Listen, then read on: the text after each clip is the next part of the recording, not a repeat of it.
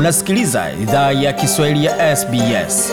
Pata taarifa zaidi kupitia sbs.com.au mkwaju swahili. Waendelea kusikiliza idhaa ya Kiswahili ya SBS. Uko na migode migerano, tukuletea makala haya kutoka studio za SBS na mtandaoni anani ambao ni sbs.com.au mkwaju swahili. Tukiendelea mazungumzo ambayo tumefanya kuhusiana na swala zima la mlipuko wa volcano katika mlima Nyiragongo kule Goma, Jamhuri ya Kidemokrasia ya Kongo. Je, Waaustralia wenye asili ya Jamhuri ya Kidemokrasia ya Kongo wanaoishi hapa nchini Australia wanazungumziaje mlipuko huo?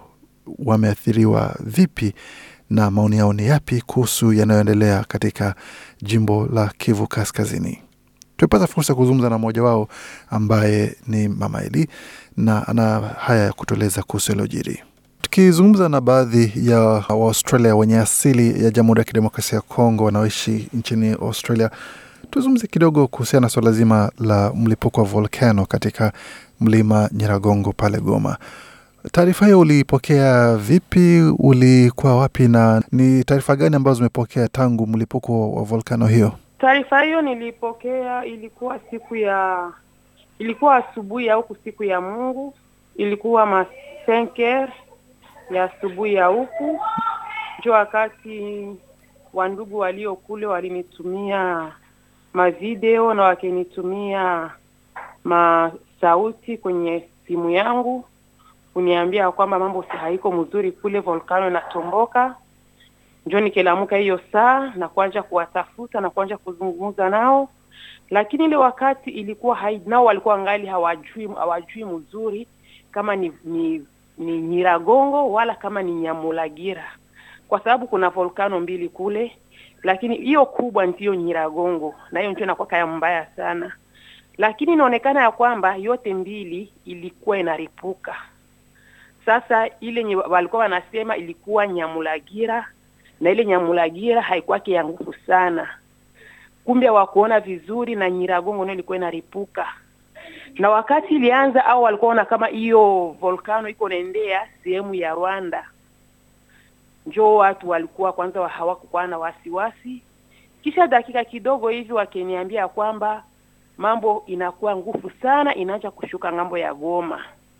njo nao pale wakianza kujiandaa, wakianza sasa kutoka manyumbani, kwa sababu nao iko sehemu yenye volkano ilikuwa inakuja.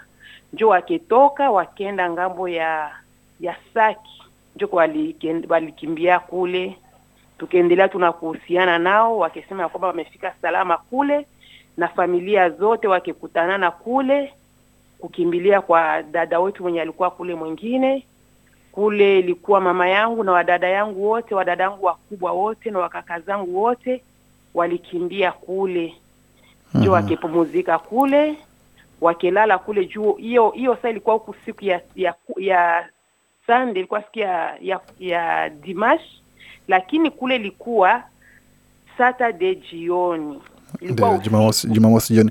Tangu wakati huo, ni taarifa gani ambazo umepata? Wote wamepona na mali zao zote ziko sawa, ama kuna taarifa tofauti na hiyo? E, kwa neema za Mungu kung'ambo ya afya wote wamepona kimwili, lakini kuna wakaka yangu sasa hivi wenye tuna tunajua kuna wakaka wangu wawili wamepoteza kabisa nyumba zao na wako na jamaa wanaikala sasa kwa wadada na watoto yao.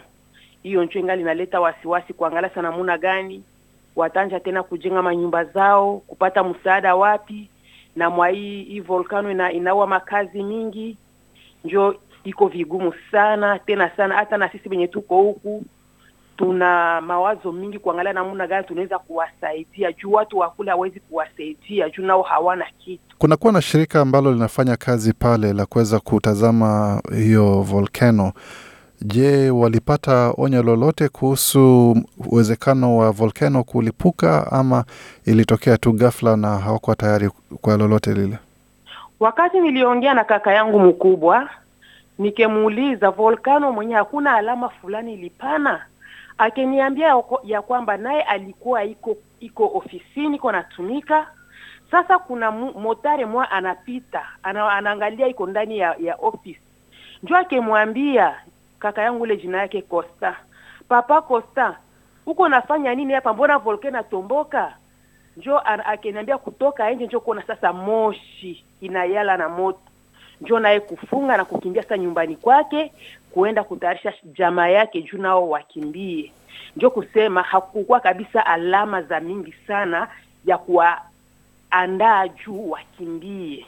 Me lakini baadaye njo sasa government na watu ya wenye wanaangalia mambo ya volcano njo wakianza sasa kupana mahabari ma, ma kuhusu hiyo volcano na wakianza sema ya kwamba basi basi kuwe na mshituko sana me lakini baadaye wakati, wakati waliona kama inakuwa nguvu njo wakianza kuwaambia kwamba waonesha nafasi gani wanaweza kukimbia.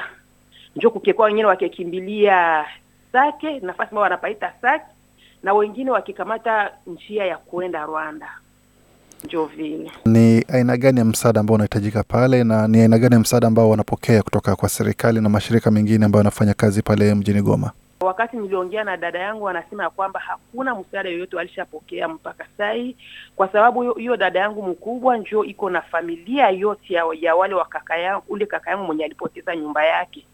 Sasa hakuna msaada yoyote wanapokea, wako tu hivi mpaka sai. Ni hali ya kuhuzunisha sana, na asante sana kuchangia historia hiyo ya familia ya jamaa wako, na poleni sana kwa vyote ambavyo umepoteza na watu ambao wanaendelea kuomboleza kupoteza wapendwa wao.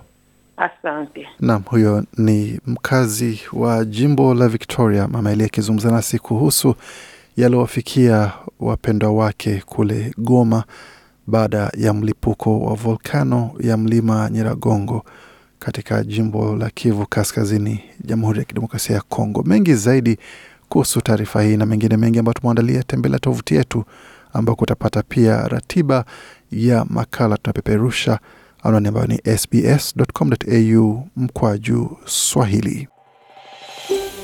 Je, unataka kusikiliza taarifa zingine kama hizi? Sikiliza zilizorekodiwa kwenye Apple, Google, Spotify au popote pale unapozipata.